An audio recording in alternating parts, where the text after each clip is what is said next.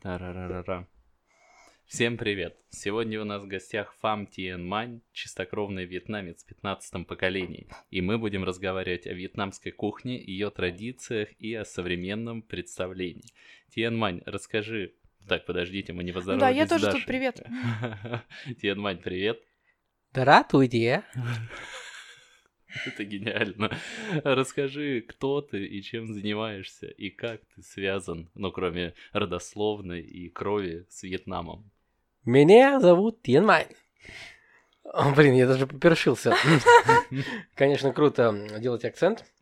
а, Такой вот с, э, с нотками Вьетнама. Меня зовут Тин Мань. а, Собственно, это имя. Можно просто сокращенно Антон, как вам удобно. А, Да, спасибо, Янис, за представление. Я гастроэнтузиаст, я обожаю вьетнамскую кухню во всех ее проявлениях и, собственно, занимаюсь работой в IT параллельно. Слушай, а смотри, кухни многих народов мира, они как-то зарождались э, порой в каких-то полевых условиях, знаешь, там пастухи или какие-нибудь там ребята, которые занимаются чем-то в горах или далеко от населенных пунктов, э, огромных брали с собой э, в дорогу что-то очень простое, готовили из этого, и порой именно сейчас э, национальные блюда многих стран, которые мы видим, вот именно из таких моментов и происходили. Расскажи, что э, обстоит дело с вьетнамской кухней, как зарождалась она? Вьетнамская кухня, она впитала в себя самые лучшие качества, как мы любим говорить, самые лучшие проявления различных кухонь. Это всеразличные традиции китайской, французской, тайской, хмерской кухонной традиции. И она впитала это все в себя. Если мы говорим про французскую кухню, то Вьетнам впитал в себя а, высокое качество к ингредиентам и к процессу готовки.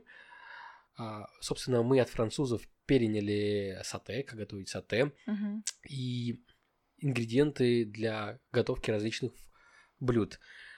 А, Кукуруза, помидоры, использование этих фруктов, точнее овощей, пришли как раз с приходом Франции к нам. То есть они А, нетипичные, получается, для... Мы не использовали их раньше, до прихода Франции в блюдах. А, Это именно если конкретно кейс с Францией. Тай- Таиланд э, привнес нам вот именно тот вкус остроты чили. От э, Лаоса и Камбоджи мы переняли процесс э, использования э, всеразличных ароматических трав в блюдах. Вот, то есть мы много чего перенимаем, но при этом вьетнамская кухня остается она своей какой-то уникальной и самобытной. Но самое большее влияние во вьетнамскую кухню а, привнесла а, Китай. Именно Китайская империя, когда Вьетнам был под протекторатом Китая более тысячи лет. И вы понимаете, что когда ты находишься... Ну, то есть, если даже ты в браке находишься 10 лет, какое влияние может на, на тебя это повлиять, а тут целых тысячи лет. И даже каждое проявление не только кухни, но и культуры впитало в себя как раз э, жизнь вьетнамца. Именно китайское такое влияние. Мы, как китайцы, придерживаемся концепции баланса пяти элементов а, в блюдах, то есть это баланс сладкого, кислого, острого, а, горького и соленого. Да, слушай, а такое отступление, это разве не перенялось как раз-таки с приходом французской кухни? Это не может быть так? Потому что, на самом деле, ты сейчас говоришь такую базу, на которой, в принципе, мне кажется, сейчас современная гастрономия, ну, действительно базируется. То есть, что вот ты должен вот именно эти все вкусы чувствовать, осознавать, и как это... Ну, или ты считаешь, что это Вьетнам придумал? Я не говорил, что это именно Вьетнам придумал, Мгм. а именно Вьетнам перенял у китайцев. Китайская кулинарная традиция, а, ей больше тысячи лет, и сравнивать ее с кулинарной традицией Франции, я считаю, это как сравнивать слона и моську. То есть э, я большой, я от- отношусь к большому уважению именно к французской кухне, но с превеликим уважением отношусь к китайцам, китайской нации и к их культуре гастрономической. Даже если взять опыт этих ребят, китайцев, у них, чтобы стать шеф-поваром, э, нужно, по сути, пройти 12 ступеней. И каждая ступень длится 3 года. То есть, чтобы стать полноценным шеф-поваром, тебе понадобится 36 лет. Вот. Э, То есть, какая разница подготовки именно кадров э, в Поднебесной и какая а, подготовка кадров именно в Европе. То есть, действительно, подожди, невозможно стать шеф-поваром там, условно, раньше пи- 50 лет? Есть определенные кейсы, ко- когда просто повара уходят в свое дело и открывают, по сути, свои забегаловки, никто им не мешает. Но если ты хочешь стать профессиональным таким вот шеф-поваром, то ты должен пройти все эти ступени. Очень интересно. Слушай, а опиши типичный а, завтрак, обед и ужин вьетнамца. Типичный завтрак, обед, ужин вьетнамца, он очень простой. Если мы говорим о среднестатистической вьетнамской семье, это должен быть гарнир в виде риса, без риса никуда. А, что очень интересно, вьетнамцы любят не вьетнамский рис, а именно тайский. А, он более высокого качества, клейкий и такой ароматный. Рис – это, по сути, краеугольный камень тех блюд. И дальше зависит от бюджета семьи и, по сути, от региона, где он живет. Если мы говорим про север, то север Вьетнама, он знаменит жаркоями и супами. А если мы говорим про юг, то на юге используют больше такие кисло-сладкие элементы. А если мы говорим про центральную часть, кстати, центральная часть это моя любимая часть Вьетнама в плане гастрономической культуры. Э, Дело в том, что Вьетнам, именно центральная часть Вьетнама была оплотом императора. А, И, как вы понимаете, император, он такая избалованная личность, он прямо желал самого вкусного себе на императорский стол. И гастроэнтузиасты, и а, поварята, повара пытались угодить э, императору, чтобы а, сохранять голову у себя на плечах, и поэтому придумали изысканные, изысканные блюда для императора. И вот блюда, которые сейчас используются в центральной части Вьетнама, они как раз содержат ту самую старую-старую традицию императорских времен. Вот, и мне кажется, что вот это высокая кухня именно Вьетнама. Очень интересно. А завтрак? Вот, ну, я могу, наверное, себе примерно а, представить обед и ужин, а с завтраком что? Завтрак зависит как раз от бюджета. Обычно э, работяги, да и в целом э, работающее население, оно э, ест э, не дома. Если, если, конечно, семье не лень приготовить это все самому, то оно, они готовят рис, обязательно мясо и эм, овощи тушеные. Но обычно я говорю, вот был э, недавно, недавно кейс, я был во Вьетнаме у своего родственника, и каждый день мы ели, по сути, в забегаловке, которая открывалась в 6 часов, 5-6 часов утра. Типичное блюдо, которое заказывает вьетнамец, это суп фо. Суп фо едят на завтрак, он очень популярный. Несмотря на то, что он такой вот кажется большим, вьетнамцы говорят, что это просто как вода. Ты ее пьешь, и тебе потом в 12 часов хочется снова есть. Поэтому меня всегда заставляют есть две такие большие байды риса фо, а, супа фо. Вы не представляете. Я чувствовал себя как а, после похода в Макдональдс. Я в Маме тут недавно съел полторы и чуть не умер просто. Да. Да, Янису мы с было жалко были. оставлять Помнишь, мою я порцию. Да. да, точно, точно. Я съела половинку, а Янису, правда, было, видимо, жалко, и ты доел еще и мою. Хотя Я заставляли тебе говорил, что две. была ошибка. Да, то есть это все различные м, такие паровые, а, я даже не сказал бы булочки, а именно м, блинчики с начинками. А Мы называем их э, панькон. А Они очень легкие и пористые, и используют их в качестве утром э, в качестве завтрака или же вечером в качестве аперитива перед основным блюдом. Вот. Вьетнамцы на самом деле очень экономный народ, но при этом э, любит гаста, точнее формат уличной еды. По сути, Вьетнам это оплот уличной еды. Оно настолько дешево стоит, ну, для меня, как по сути, условно, так сказать, у русского иностранца, который приехал во Вьетнам, для меня была очень дешевая еда. Например, вот суп фо, а, большая порция, а, стоит э, 23 тысячи донгов, это в перерасчете на рубли, получа- получается 1 доллар или 60, сколько там, 67 рублей. Огромная порция супа фо. По сути, э, можно очень вкусно пообедать, позавтракать, поужинать на компанию из пяти человек за 1000-1500 рублей. А Вот у нас э, был э, Андрей Чини, он говорил, что не сильно отличается фо вот в лучших местах там в Москве, ну как э, там на Даниловском, и... Или нет, или наоборот он говорил, отличается. И во Вьетнаме, ну то, что примерно то же самое. Вот, как ты считаешь, насколько существенно отличие? Андрей, привет. Мы с Андреем тоже очень дружим, хорошо. И я поддерживаю идею не, не просто потому, что мы с ним хорошие друзья, а действительно это так.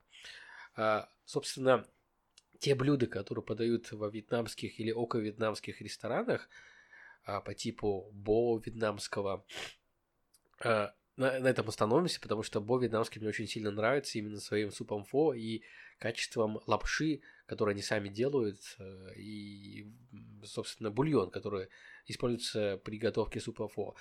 Очень вкусно, высокое част, э, качество, бульон такой наваристый, и прямо естся как... Еще раз, про что мы говорим, а то, мне кажется, чуть проглотилась. А, про качество супа а, вьетнамского именно во Вьетнаме Мгм. и качество супа фо в России. Есть- Ладно, мы можем это обсудить далее. На самом деле ты Ага. затронул интересную тему и предвосхитил наш вопрос про то, что а, в азиатской культуре практически не едят дома. Вот мы обсуждали это, когда а, созванивались с Алексеем из Сеула.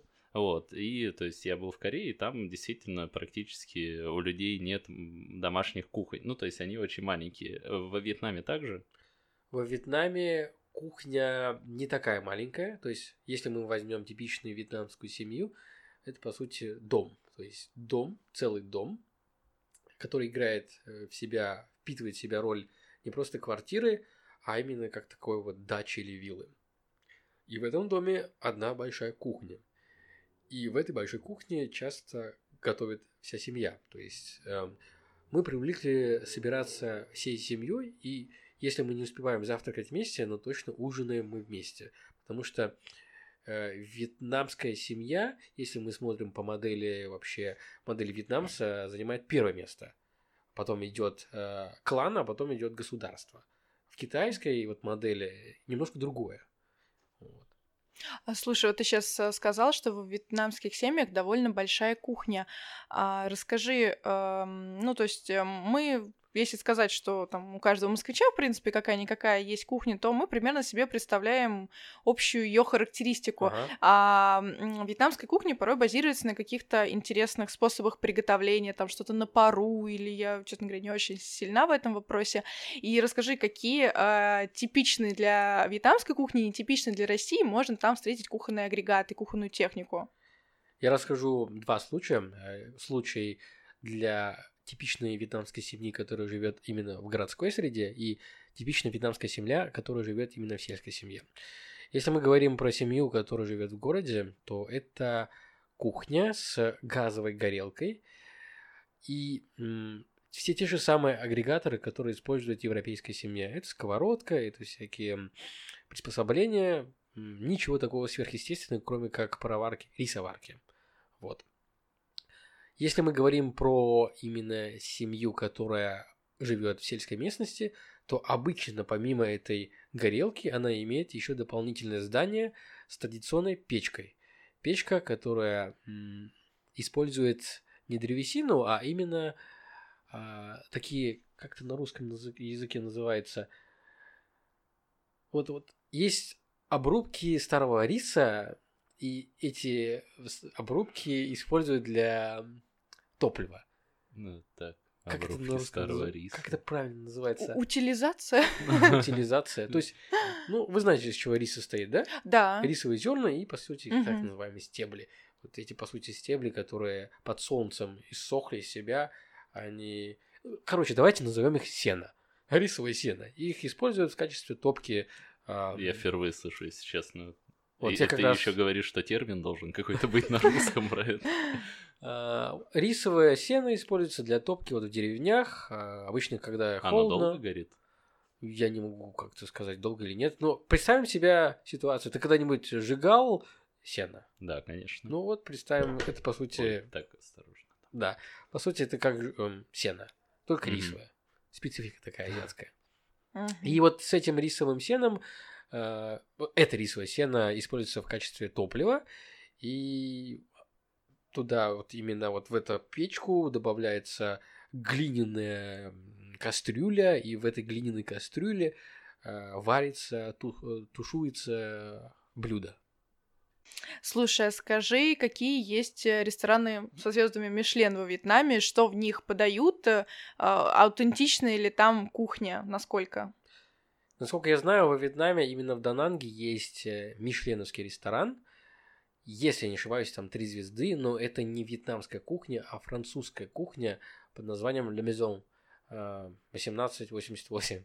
Да, это высокая французская кухня, а, ведет ее а, французский шеф-повар, полностью французский, не вьетнамец. Он приехал в 1950 году во Вьетнам, ему там очень сильно понравилось, и он организовал вот всю эту движуху. И с этих тех пор это ресторан высокой французской кухни, там продаю, подаются типичные блюда вот именно французской такой вот высокой кулинарии. Интересно, что даже получается нет какой-то нотки, азиатской нотки. Да, азиатской нотки нету. Но, собственно, нотка Франции и Европы во Вьетнаме, если так сказать. Mm. Вьетнам был э, колонией, да. метрополией, точнее, правильно будет колонией, да, э, французской, французской республики. И это отпечаток до сих пор, так сказать, виден э, во вьетнамской архитектуре и во вьетнамской кулинарной традиции. И в фильме «Апокалипсис сегодня» mm-hmm. в режиссерской версии, когда они приезжают на один из поинтов, это французские а, какие-то колонизаторы, которые приехали давным-давно и сидят и жалуются на то, что их ну, оттуда выгоняют, по сути. А у них такой старый дом в, в колониальном таком стиле, они где-то в джунглях живут, у них, э, в общем, апокалипсис сегодня. Кстати, эм, интересный факт.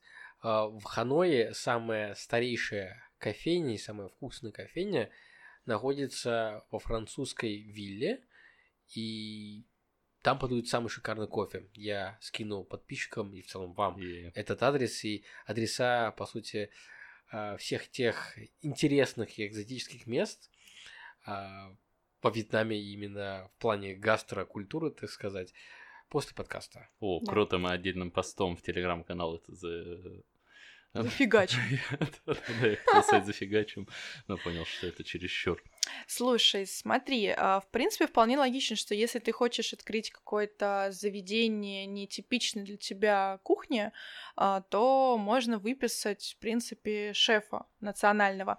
И вот, допустим, я захотела открыть фубошную, uh-huh. какое-то вьетнамское кафе, неважно что, и хочу выписать шефа из Вьетнама, чтобы он мне поставил кухню, какое-то время поработал, а, в общем, сделал максимально все аутентичное. Ты как думаешь, ну, не думаешь, анализируешь, да, наверное, а во сколько все это может обойтись? Вот такое удовольствие. Я очень плотно разговариваю с вьетнамцами, у которых есть э, ресторан или же кафе вьетнамской кухни в России. Сложность пригласить или же даже найти вьетнамского шеф-повара нет проблем. Проблема именно с оформлением документации здесь. Например, мы искали, мы искали шеф-повара вьетнамца для а, нашего поп-ап формата вьетнамского, вьетнамской кухни, и мы нашли, по сути, его по знакомым. А, этот шеф-повар. Ты просто подключил всех родственников. Да, я подключил маму с папой. И этого хватило. Тяжелая, тяжелая артиллерия, да. Дальше нет такой пошел просто по всем.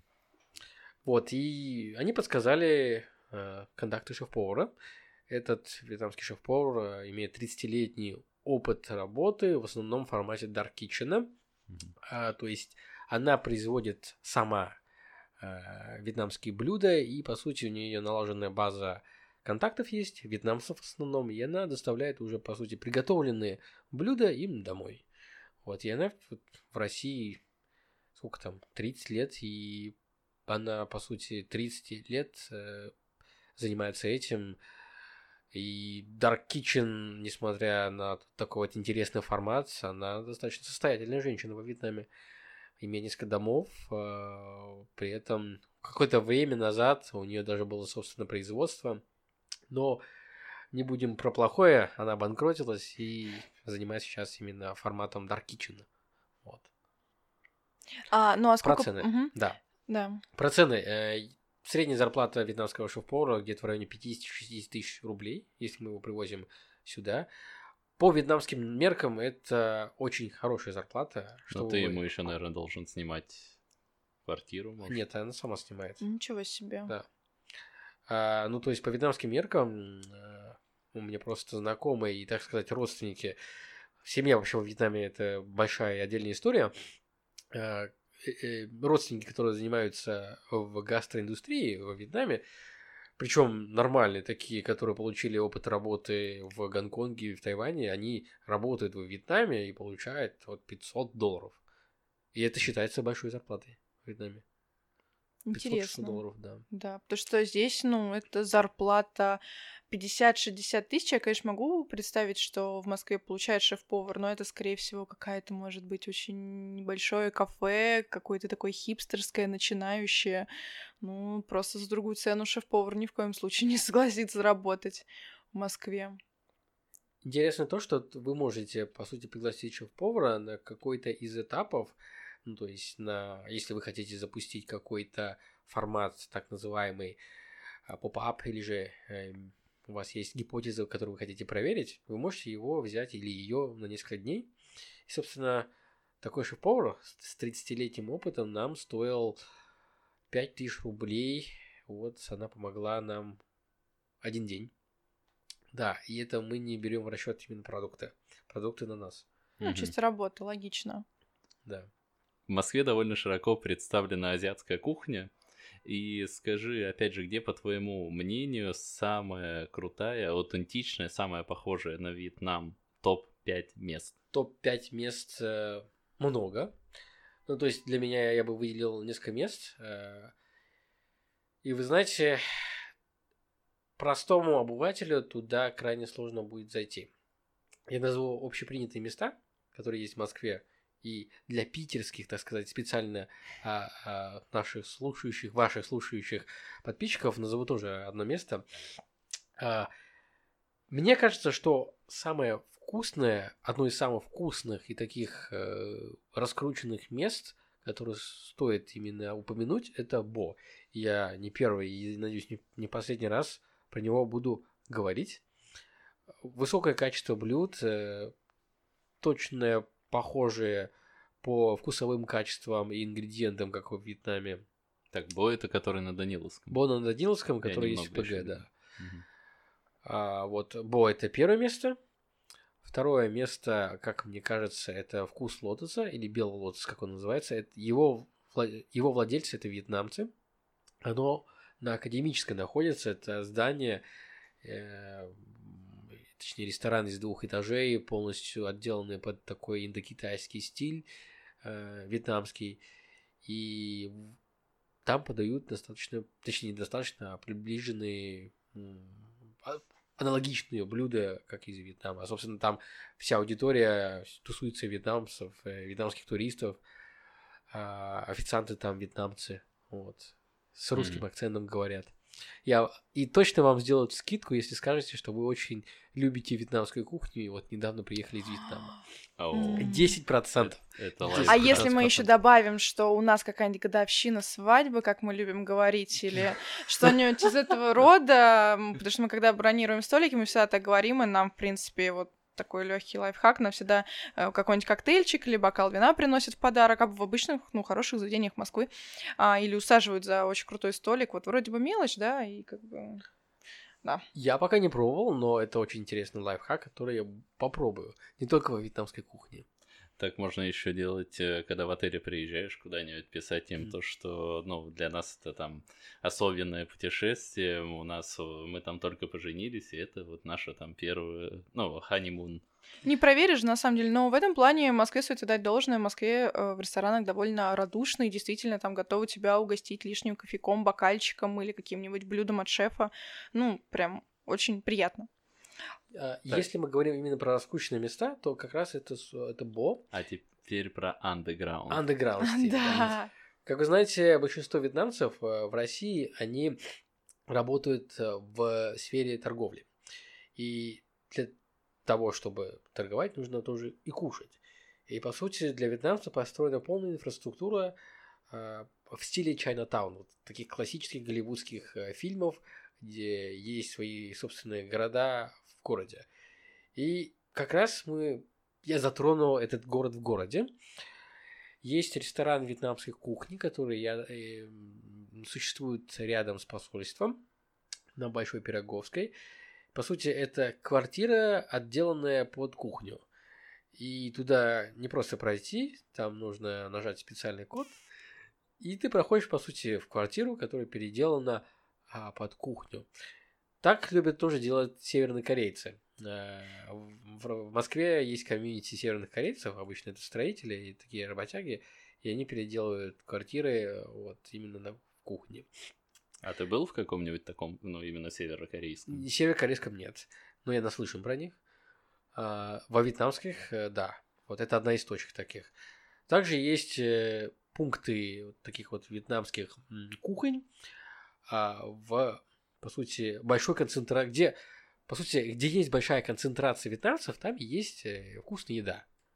Потому что э, если ты невкусно готовишь, то к тебе не будут идти, и, собственно, у нас не действует как таковая реклама, а именно э, действует сарафанное радио. Есть места вот именно в Люблино, это места рынки, вьетнамские рынки, китайские рынки. Там интересно сожительствуют, по сути, многие кухни мира – китайская, индийская, вьетнамская, пакистанская, индийская, да. И, собственно, вы можете пройти вот ТЦ, торговый центр Садовод, или же торговый центр Москва, и там, по сути, находится вот концентрация, эссенция кухонь культур различных народов мира. Обязательно съездим. Слушай, ну меня на самом деле очень заинтриговал этот код, я только о нем и думаю. То есть э, Но обычному... он только для своих. Да, только нет, я для правильно понимаю, что... Прошкина фуд-шоу. Да, и для всех наших подписчиков. Нет, просто обычному, получается, москвичу туда не попасть. Тебя даже, так скажем, там не ждут. Да, там вообще не ждут. Это, по сути, вы будете как альбиносы среди черных пингвинов. Но тебя никто не выгонит, если вдруг вот ты все-таки каким-то чудом угадал Нет, этот код. ничего не, не выгонит. Ты можешь прийти с вьетнамским другом, например, со мной. А. Почему нет? А как ты этот код получаешь? Кто тебе там, типа, ask one to be one? Нет, ну то есть там есть тусовка вьетнамцев. Если мы говорим про ресторан, который находится рядом с посольством, то это дип- дип- дип-тусовка или же тусовка друзей. Если мы говорим про вьетнамские кухни, которые на, на рынках, то ты просто находишь эти места. Ну, рынки, да. А слышал ли ты, наверное, слышал, а Сайгон на Савеловской? Да, слышал. А, был? Бывал? Там нет. Я Его был на... очень сильно хайпят э, в такой хипстерской московской тусовке. Э, просто переоценен на все сто процентов. Там действительно так себе. Ну, А Я наслышан про нем, я смотрел обзоры, но до меня не доходили ноги, или как там говорят по-русски правильно? Ноги, руки, тело. Собственно, тело не пошло туда. Вот, не ходите в Сайгон. Да, мы уже, мне кажется, про него, про Сайгон уже говорили на нескольких подкастах. Ты забыл. Куда интереснее обсудить историю, которую мне Тен Маня д- недавно рассказал. А, я так быстренько пробегусь, потому что я была прям очень удивлена. А, это совершенно не- нетипичная сценка у меня представляется в голове. Тен Маня рассказывал, как его дядя на огороде, так вроде бы невзначай, отрыл а, скорпионов и сделал на них настоечку. Во Вьетнаме. Ну, да, да, Не в естественно, в, России. в Вьетнаме, да. Ну, знаете, как у нас там наливочку, а, видимо, делают. А, Вот, расскажи, пожалуйста, об этом поподробнее. На каждом ли огороде водятся скорпионы, и на них можно сделать настойку? Как она вообще делается? Чуть-чуть подальше. А, да. Вот.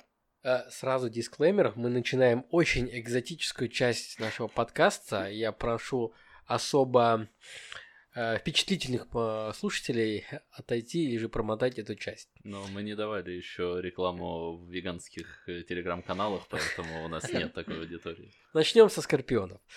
А, да, это очень интересная история. Мне дядя откопал, по сути, отловил, по сути, скорпионов. Это вьетнамский черный скорпион. Он токсичный, но не Выглядел ядовитый. устрашающе очень. Выглядел, да, я вам, собственно, показывал. Они такие маленькие, малютки, собственно, их хочется погладить, но не советую, потому что жалят они больно. Ну, не умрешь, конечно, получишь яд, токсичный яд, но он- рука распухнет, я не имею, и все, потом пройдет. Вот, он, по сути, взял этих малюток и замариновал, точнее, замариновал, а именно засунул вот спирт. Просто залил, на самом Залил, деле, да. спиртом. Получился такой самогон. А сколько стояла настойка? 6 месяцев. Мгм. И до сих пор стоит. Я хотел вам привезти сегодня этот самогон, попробовать, но был сегодня полностью в разъездах. Я думаю, что вы когда приедете... Ну, значит, в следующий раз двойную порцию просто. Да. Вот. И под действием спирта а, вот этот вот яд токсический, он превращается в лекарственный бальзам или даже средство. И я вот рассказывал вам, как оно действует. По сути, оно действует как такой афродизиак. А, вот. э, классно действует на мужской организм, на женский организм я пока не тестировал, не могу. Ну, мы протестим, ладно, ребят. Мы Да. любим все тестить, поэтому отчитаемся скоро. Отлично. Это будет трип-репорт. Да. Вот, но я не смог пока попробовать э, эту часть э, настойки. Я вообще не пью алкоголь уже, получается, девятый месяц, потому что я проспорил спор. И, ребята, да, осторожнее относитесь вообще к спору, э, к спорам вообще и к словам, которые вы даете обещаниям при эмоциях, и особенно, когда вы смотрите футбол, и особенно, когда играет сборная России против сборной Испании. Да. Понятно, откуда корни идут. Да. А, расскажи про вкус настойки. Вот э, я не представляю, как э, вот чем какой вкус у скорпиона, в общем. Ты знаешь, это очень сложно охар- охарактеризовать, э, но, но он очень напоминает такой рижский бальзам, что-то вроде такого, но не отдает каким-то вот специфическим ароматом. Он такой вот приятный бальзамический аромат. М. Да, если мы говорим вот о скорпионах или даже о настойках со змеями плюс скорпион. Вот. То есть э, пить э, скорпионовую настойку там или змеиную, я так понимаю, их делают эти настойки на ком угодно Но обычно, из всяких рептилий. обычно это именно традиционно. Это кобра, змея Мгм. а, и скорпион, да. А, и бывает, да, такое, что вот там пятница вечер, да, и вот все в семье собрались, не знаю, там включили что-нибудь, первый канал там, да, я не знаю, Вьетнамский первый канал. ну да, вьетнамский первый канал, и что, ну и начали прибухивать настоечкой. Бывает такое, или как, какая традиция питья этой настойки, с какой закуской? Смотри, вернемся к ситуацию Первого канала вьетнамского, так сказать, вечером. Обычно любят э, выпивать пиво. То есть вьетнамцы прямо крайние поклонники пива. Если мы говорим про такие серьезные горячительные напитки, в большом уважении водка находится. Я каждый раз, когда приезжаю в Вьетнам или когда мои родственники, семья уезжают в Вьетнам, мы закупаемся белугой, или как это правильно, белуха, Мгм, белуга, да. да, водкой, водкой, и прямо любим дарить эту водку Я уверен, что пиво называется как-нибудь классический ханой там. Да, ну, Сайгон, что-то вроде Да, этого. да, да. Вот. А разливает его, если не ошибаюсь, э, голландцы, то есть как там пиза Хайникен, М, вот, если не мгм. ошибаюсь точно. Можно прогуглить. Так, ну а за- закусь-то какая? Закусь, э, закусь это обычно мясо, э, тушеное мясо, может быть даже мясо собаки. Так, Так. а вот это уже интересно. Это, это вообще, это, это что это? Я сейчас не поняла. Это как вы что, собак едите? Ну, смотрите, это тонкая грань. Я как человек, который, по сути, провел сознательную жизнь в России, я смотрю на это несколько другим взглядом. Но для вьетнамцев это долгая традиция поедания домашних животных, своих, так сказать, братьев меньших, и я них не виню.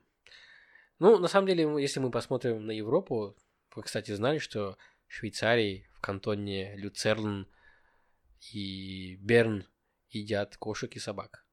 Нет, я впервые слышу, но я не сильно удивлен. Я вообще не понимаю, я в каком-то подкасте об этом говорил, ну, когда сильно этому много внимания уделяют, ну, едят кошек собак, и что такое? Ну, типа, почему-то вызывает это в какой-то ру- в русском социуме какое-то недовольство. Я так понимаю, что моя гипотеза состоит в том, что домашние животные, собака и кошка воспринимаются именно как член семьи, и поедать члена семьи это немного негуманно. Возвращаясь как раз к члену семьи. Так. Была забавная история. Я приехал во Вьетнам к своему дяде, э, такой вот отставной военный, э, и приготовил достаточно вкусное блюдо на ужин. Я пробую такое черноватое мясо. Думаю, наверное, что-то э, такое интересное, наверное, говядина тушеная под специями. И пробую, а и мне нравится. Я думаю, ммм, что-то вкусно. Спрашиваю у него, что это такое? Он говорит, это собака, э, которая, э, как это называется, Васька, условно, Васька наш со двора, который бегал, мы его приготовили. Слишком громко лаял. Слишком гро- громко лаял, да. И я такими удивленными, ошарашенными глазами говорю ему, чего? И он на следующий день меня сводил, собственно, во двор и показал процесс. Он забил специально при мне вторую собаку. Но ты его не просил. Я его не просил. Я, я до сих пор чу- чувствую себя перед этой собакой некоторым, с ней в некоторой степени виновным за то, что Ну ты свечку сходи, поставь. свечку, да, буддийский храм. Нормально будет, да. Да, и, собственно, видеть процесс э, забивания а, собаки, как у собаки прямо животный страх ты видишь, а, по сути, в нем. Если вернуться даже назад, э, утром ты его кормил и, по сути, гладил, а вечером прямо при тебе его и зарезали, приготовили, да. Вот. А, Ну, я попробовал. Да, и расскажи про органолептические свойства. Какой вкус? На, какой на вид? Ты говоришь, оно было черное, Она да? такой черноватого цвета, ну, на вкус, э, по консистенции она напоминает э, резину, но по вкусу что-то среднее между говядиной ла- и лошадиной, вот такой вот смесью. Мгм. Вот. Ну, но она да, жестковатая. Достаточно специфичная смесь. Но жеребятина просто сама по себе такая не самая нежная. Плюс э, для каждого мяса оно воспринимается по-своему. Некоторые могут сказать, что это, по сути, как курица. Ну. Но для меня это было именно как говядина или же даже как... Да, как э, лошадиное такое мясо. Слушай, мы не раз э, сейчас уже в разговоре упоминали суп фо. Я так понимаю, это а, какой-то такой... а, Это базис. Это базис, да, э, верно, и какая, какой-то ориентир э, в мире темных людей, да, которые понимают, что вот вьетнамская кухня это все-таки фо. А почему именно суп фо? Э, Я, насколько знаю, очень много интересных, вкусных, самобытных э, супов во Вьетнаме. Почему именно фо выбился в лидеры? И какие вообще есть супы еще интересные? Интересный вопрос. Начну с последнего. А, Вьетнамская кухня, она чисто и сильно региональная.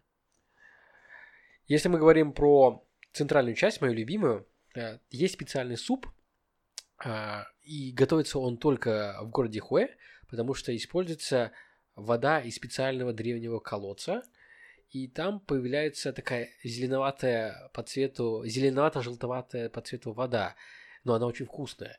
И А что это такое? Ты не знаешь, почему он такая по цвету? или что? Мне кажется, что это такая вот ну, вода, то есть она не фильтрованная такая. По сути, из родников течет прямо в этот колодец и Ну, то есть ты- там какие-нибудь микроорганизмы. микроорганизмы. Мгм. Назов- Назовем это так. И вот этот суп э, подается именно только в этом конкретном городе. Есть всевозможные виды супа с рыбой, с говядиной, но они чисто региональные. Суп фо, почему он вы- выбился в так называемые лидеры, потому что он относительно простой в приготовлении, именно в плане ингредиентов, и он очень сытный. Да. Но если мы говорим про другие блюда, которые интересны и во Вьетнаме, но их нету в России, просто я думаю, что не дошла эта гастрокультура. Я все сижу и думаю, как заголовок у подкаста будет, как Тиенмань ел собаку. Ну. Кстати, про экзотические блюда. В Ханое достаточно популярно есть ну, супер экзотические блюда для европейцев. Я сейчас назову их. А, Например, это водяные клопы. Они такие... ну, такие Водяные клопы. Да, они такие крупненькие, похожие на тараканчиков, и имеют такую зеленоватую как, структуру, консистенцию внутри, когда ты его выдавливаешь. Его А. подают именно с таким вот кисловато-рыбным соусом и жарится. Сначала жарится, потом ты разламываешь, макаешь и ешь. Что еще интересное? А, Песчаные черви, черви а, фаршируются, Они, из, добавляют... они из песка? Ну, они Ну. в песчаные, в смысле, они в песке существуют? Да, они в песке существуют. Песчаные червяки их э, фаршируют, добавляют в в яйцо и, по сути, делают такую эдакий... Скрэмбл такой, ну да, да, наверное? скрэмбл. Местный, А, да. Добавляется специи, лук. Это И- не те червяки, которых солью вот так выманивают? Нет? Э, Не А, могу сказать В точно. Инстаграме есть такое, ну, не только в Инстаграме, где-то известное видео, а, какая-то дырочка на, на пляже, вот, просто в песке, и туда засыпают соль, и оттуда такой хоп, червяк, и я думал, это песчаный червь. Слушай, как раз ты э, рассказал э, о э, европейс... и о европейцах, Да. затронул речь, и скажи, а как относятся вообще вьетнамцы к европейской пище или, ну, пище вообще других стран, насколько у них это востребовано? Это хорошо у вас... э, Хороший вопрос, потому что если у вас есть идея выйти во Вьетнам э, с гастропроектом, то вам самое время выходить именно с европейскими проектами. Для вьетнамцев, по сути, вьетнамская кухня, как и для русских, русская кухня, э, они не могут европейскую кухню приготовить дома, потому что для них это сложно и непривычно. В последнее время хорошо взлетела в Вьетнаме такая штука, тема с бургерами, и вот аналог KFC э, делают их э, выходцы из э, Филиппин, то ли Филиппин и Индонезии, там подают жареную курицу, как прямо fried chicken, Kentucky fried chicken, ну вот свою версию. Очень популярная. Если посмотреть вот эти места, там тусуются всей семьей. Хм. Приходят, заказывают эту жареную курицу во фритюре, спагетти и едят. Во вьетнамской кухне, кстати, очень популярно э, корейское барбекю, э, всевозможные самгипсали. Мы Э, вот сходили недавно, может, ты видел у нас Да, видел. Вы ходили в в Сами, в на Сами? юго-западе. А, да, на улице Бакинских комиссаров. Да. Да, да, да. Да, я, будучи студентом университета, мы любили с ребятами вьетнамцами туда ходить и петь караоке и есть самгипсали. Боже... просто очень круто, действительно. Боже... Мясо удивительно э, круче, чем я в Корее ел. Почему-то не знаю. Слушай, а что, например, там, не знаю, там пасты едят, лягушачьи лапки, что-нибудь такое типично европейское? Лягушачьи лапки, да, едят. э, Ну, во французском исполнении или в азиатском? Смотря что ты понимаешь под французским исполнением. Типичное блюдо, когда ты слышишь лягушачьи лапки, ты понимаешь, что, ну, блин, Тебе это, просто это, это во фритюре Франция. там чуть поджарили. Ну, собственно, так и есть, да. Ничего Мгм. специфического нету. Мгм. прям- Пицца, пасты, вот да, что-то такое. Э, Пицца только-только заходит. Я знаю, что ребята из Додо Пиццы сейчас заходят во вьетнамский рынок с Мгм. пиццей. А, вот, бургеры, как я говорил, заходят сейчас во Вьетнаме. Из популярных именно сформировавшихся рынков это как раз именно вот что-то вроде Ну, в общем, это не сверхмассово, да, еще как-то. То есть э, своя кухня полностью удовлетворяет. Да, потому что если мы сравниваем цену, а цена это по сути краеугольный камень, то вьетнамская кухня по сравнению с европейской, она демократичная по карману среднестатистическому вьетнамцу. Вот, и поэтому выбор очевиден для вьетнамца. Сходить Мгм. в вьетнамскую кухню на улице, нежели в Kentucky во fried chicken во вьетнамской версии. Мгм. И последний вопрос, не заканчиваем. Последний вопрос, расскажи про свое гастропутешествие. Как ты вообще захотел... Точно, точно, точно. Ух ты. Как ты вообще захотел... Тогда мы не э, заканчиваем Гастро, подкаст. гастро попутешествовать, с чего началось, сколько все это длилось, сколько это обошлось тебе по бюджету? Так, это интересный вопрос, и достаточно долгий по ответу будет, но я постараюсь уложиться. А почему я решил уехать во Вьетнам? Я долгое время не был во Вьетнаме, если я не ошибаюсь, лет так семь. Просто по причине того, что я много работал и учился во Вьетнаме, и мне как-то было лень во Вьетнам ехать. И для меня Вьетнам это как, ну, словно сидеть на даче. Мне там скучно. Но я поменял свои взгляды, когда, по сути, уехал на вьетнамский Новый год и до новогоднее время. Посмотрел на темп развития Вьетнама, насколько он быстро развивается, насколько там тип- кипит жизнь, и вообще поменял отношение жизни во Вьетнаме, даже хотел даже репатриироваться. Сколько мне стоило это? Ну, мне стоило это... Я скопил 5000 долларов и потратил 4 на это дело. Я пропутешествовал из юга Вьетнама на север Вьетнама. Как все начиналось? Начиналось все, по сути, семьи. Я приехал к дяде, э, не ел собаку на этот раз. мы покушали такой вот семейной обстановки, и я начал путешествие, по сути, из юга, из Тхузамота, Сайгона и вот прямо по, по береговой линии на центральную часть Вьетнама, в Данан, Далат и на север. И попробовал как раз региональные кухни, прощупал вот интересные ниши вьетнамских э, традиций кулинарных. Что больше всего запомнилось? Помимо вот этой экзотики, вот с червями и с, э, с клопами, которые могут показаться для российского обывателя очень экзо- экзотическим. Очень. Да. Э, мне запомнились, э, по сути, вот такие вот рисовые блинчики – жареные с крабом, то есть это, по сути, свежевыловленный краб, из него достают мясо, а, фаршируют, шинкуют, добавляют специи и обжариваются вот в кляре, таком вот рисовом.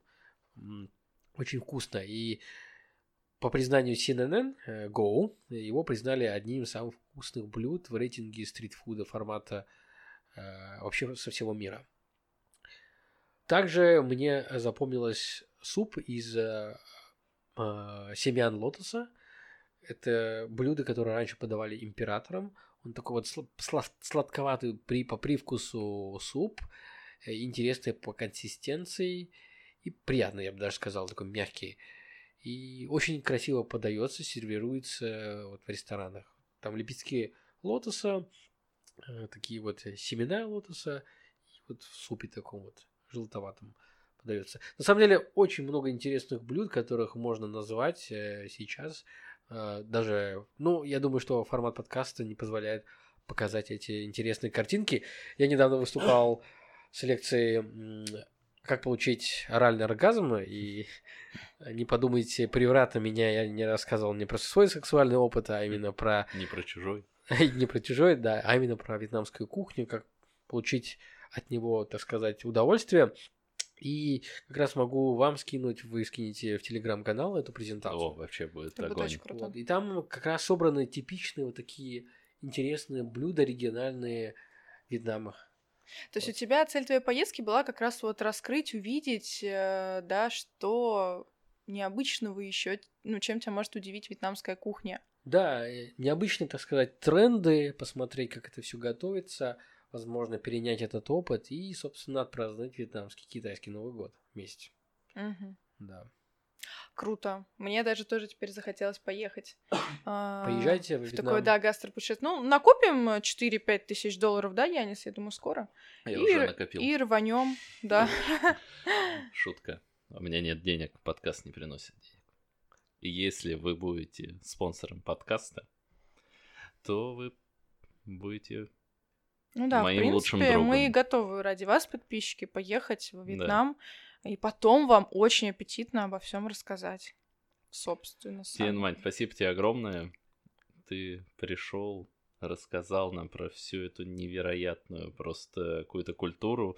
А, Я абсолютно доволен, и я буду сидеть и рассматривать всю твою презентацию.